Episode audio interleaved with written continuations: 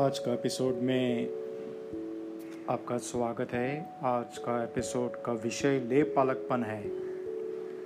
पुनर्जीवन आत्मा में एक नया जीवन आरंभ करता है, जब इसको पवित्र आत्मा के द्वारा नया जन्म प्राप्त हो जाता है। दोष मुक्ति उस आत्मा के प्रति परमेश्वर की एक नई मनोवृत्ति को व्यक्त करता है। ले पालकपन उस मनुष्य को परमेश्वर के परिवार में, हमारे परमेश्वर पिता के पुत्रोचित आनंद के साथ सम्मिलित करता है। पुनर्जीवन एक परिवर्तित स्वभाव है। दोष मुक्ति एक परिवर्तित स्थिति है। जबकि लेपालकपन एक परिवर्तित स्थान है। पुनर्जीवन में विश्वासी परमेश्वर का पुत्र बन जाता है। लेपालकपन में वही बालक एक वयस्क पुत्र की स्थिति में स्वीकार कर लिया जाता है। बालक या अल्प वयस्क एक वयस्क बन जाता है। गलती का चौथा अध्याय सातवा वचन में, तू अब दास नहीं, परंतु पुत्र है, और जब पुत्र हुआ तो परमेश्वर के द्वारा वारिस भी हुआ। ले पालकपन हमारा मसीह में बढ़ते जाना है और अपने नए स्थान को ग्रहण करना है। यह दो प्रश्न हैं, जिन पर हम में से प्रत्येक को ध्यानपूर्वक विचार करना है। पहला प्रश्न, क्या यह स्थिति हृदय परिवर्तन के साथ ही तत्काल प्राप्त हो जाती है? दूसरा प्रश्न, क्या दत्तक या लेपालक पुत्र को उड़ाव होने पर इस उत्तराधिकार से वंचित करके निकाला जा सकता है? इन दो प्रश्नों का अर्थ इस पॉडकास्ट में हम जवाब देने के लिए कोशिश करेंगे।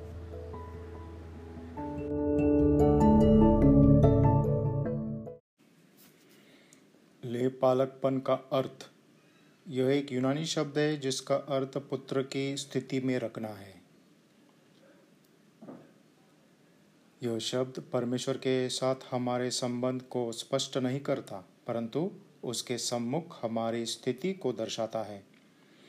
लेपालकपन परमेश्वर का कार्य है, जिससे वह धर्मी ठहराए गए विश्वासी को एक वयस्क पुत्र की स्थिति में रख देता है। विशेष अधिकारों और पद की जिम्मेदारियों को संभालने के लिए।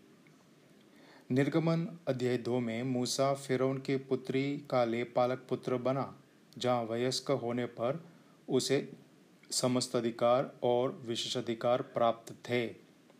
परंतु मूसा ने उत्तम वस्तु के लिए अपनी उस मिस्त्री स्थिति को त्याग दिया। ले पालकपन का की शर्त।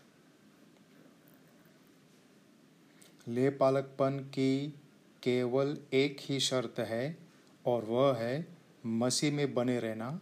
उसके साथ एकता। हमें एक या दस वर्षों तक प्रतीक्षा नहीं करनी पड़ती, जब तक कि हम संत नहीं बन जाते। परंतु तत्काल ही हम परमेश्वर के एक पूर्ण मान्यता प्राप्त उत्तराधिकारी बनकर उसकी सभी आशीषों के भागी बन जाते हैं। ले पालकपन का समय ले पालकपन परमेश्वर का एक अनुग्रह पूर्ण कार्य है, जो पूर्णतः उसकी करुणा का कार्य है। हम पवित्र परमेश्वर के ऐसे प्रेममय समर्थन के न तो पात्र है और न ही अधिकारी है। यह वास्तव में उसी क्षण संपन्न होता है, जब व्यक्ति यीशु मसीह में विश्वास करता है। हम सच्चाई के साथ कह सकते हैं, मैं परमेश्वर की संतान हूँ। उसका दास नहीं, परंतु पुत्र और उत्तराधिकारी हो। हम मात्र बच्चे नहीं हैं, जिनको सेविकाओं और शिक्षकों के अधीन रहना पड़ता है, वरन परिवार के वयस्क सदस्य है। लेपालकपन पुनरुत्थान पर पूर्ण हो जाएगा, जबकि हम उसकी उपस्थिति में प्रवेश करेंगे और लेपालक होने की, अर्थात अपनी देह के छुटकारे पाएँगे। बहुदाई संसार में हमें परमेश्वर के पुत्रों के रूप में मान्यता नहीं दी जाती। उस दिन हम अपनी अधिकृत पद ग्रहण करेंगे। आज हमें समाज में कूड़ा करकट माना जा सकता है। उस दिन हम अपने इस शरीर को उतार फेंकेंगे और नया शरीर धारण कर लेंगे। ले पालकपन के चिन्ह पवित्र आत्मा के नेतृत्व में चलाया जाना लेपालकपन का चिन्ह है। पवित्र आत्मा द्वारा मार्गदर्शन पुत्रत्व का एक मार्ग और पुत्रत्व का एक प्रमाण है। पवित्र आत्मा विश्वासी का परमेश्वर के सत्य में मार्गदर्शन करता है। लेपालकपन की पुकार हमें लेपालकपन की आत्मा मिली है, जिससे हम हे अब्बा, हे पिता कहकर पुकारते हैं। यह लाड प्यार और घनिष्ठ संबंधों के लिए एक विशेष शब्द है। अब्बा, अरामी भाषा का शब्द है, जो मसीह के बाल्यकाल की भाषा थी। पिता एक यूनानी शब्द है, जो कि उसके युग के शिक्षितों और विद्वानों की भाषा थी। एक गुलाम को अपने स्वामी को अब्बा कहकर पुकारने की बिल्कुल अनुमति नहीं थी। ले पालकपन की आशीषें, वे परमेश्वर के प्रेम के विशेष पात्र बन जाते हैं। वे पिता के पित्र तुल्य देखभाल के पात्र बन जाते हैं। उनको पारिवारिक नाम दिया जाता है। उनके परिवार से समानता होती है। उनको पारिवारिक प्रेम प्राप्त होता है। उनमें पुत्रवत आत्मा होती है। उनकी पारिवारिक सहभागिता होती है। उनको पिता की ताड़ना मिलती है। उनको पिता की सांत्वना प्राप्त होती है। वे पिता का पैतृक उत्तराधिकार प्राप्त करते हैं। ले पालकपन की जिम्मेवारी स्वर्ग के राजकीय परिवार के सदस्यों का व्यवहार गौरवपूर्ण होना चाहिए। हमें अपनी इस स्थिति के अनुकूल उच्च आधार भाव रखते हुए चलना चाहिए। हम एक परिवार के भाई और बहनों के समान एक दूसरे से प्रेम रखना चाहिए और एक दूसरे की सेवा करना, करनी चाहिए।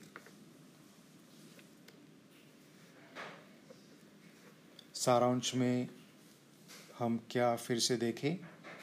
जिस प्रकार बालक घर में स्वतंत्रता पूर्वक घूम फिर सकता है और उसे किसी भी समय पिता की उपस्थिति में जाने का विशेष अधिकार प्राप्त होता है, उसी प्रकार विश्वासी की पहुँच परमेश्वर तक होती है। वे लोग जो परमेश्वर के परिवार में ले पालक हो जाते हैं, पवित्र आत्मा उनका मार्गदर्शन करता है। क्या पवित्र आत्मा मेरा मार्गदर्शन कर रहा है? क्या एक बालक के समान मेरा भरोसा पिता पर है? क्या उसकी उपस्थिति में जाने का मुझे जो विशेष अधिकार प्राप्त है, उसका मैं स्वतंत्रता पूर्वक उपयोग कर रहा हूँ? क्या मैं अपने भाइयों से, परमेश्वर के परिवार से वैसा ही प्रेम करता हूँ जैसा मुझे करना चाहिए? क्या मैं उन आज्ञाओं के प्रति आज्ञाकारी हूँ जो उसने मुझे दी है? आइए हम अपने आत्मिक बचपन को छोड़कर मसीह में अपने वयस्क पद को ग्रहण करें। हमें अपने अधिकार को प्राप्त कर परमेश्वर के पुत्रों, परमेश्वर के उत्तराधिकारियों के समान जीवन व्यतीत करना चाहिए। यह सच है कि हमको परमेश्वर के परिवार में गोद लिया गया है। उसने हमें चुना है। उसके नाम की स्तुति हो। सो मैं आशा रखता हूँ कि इस एपिसोड के द्वारा आप आशीष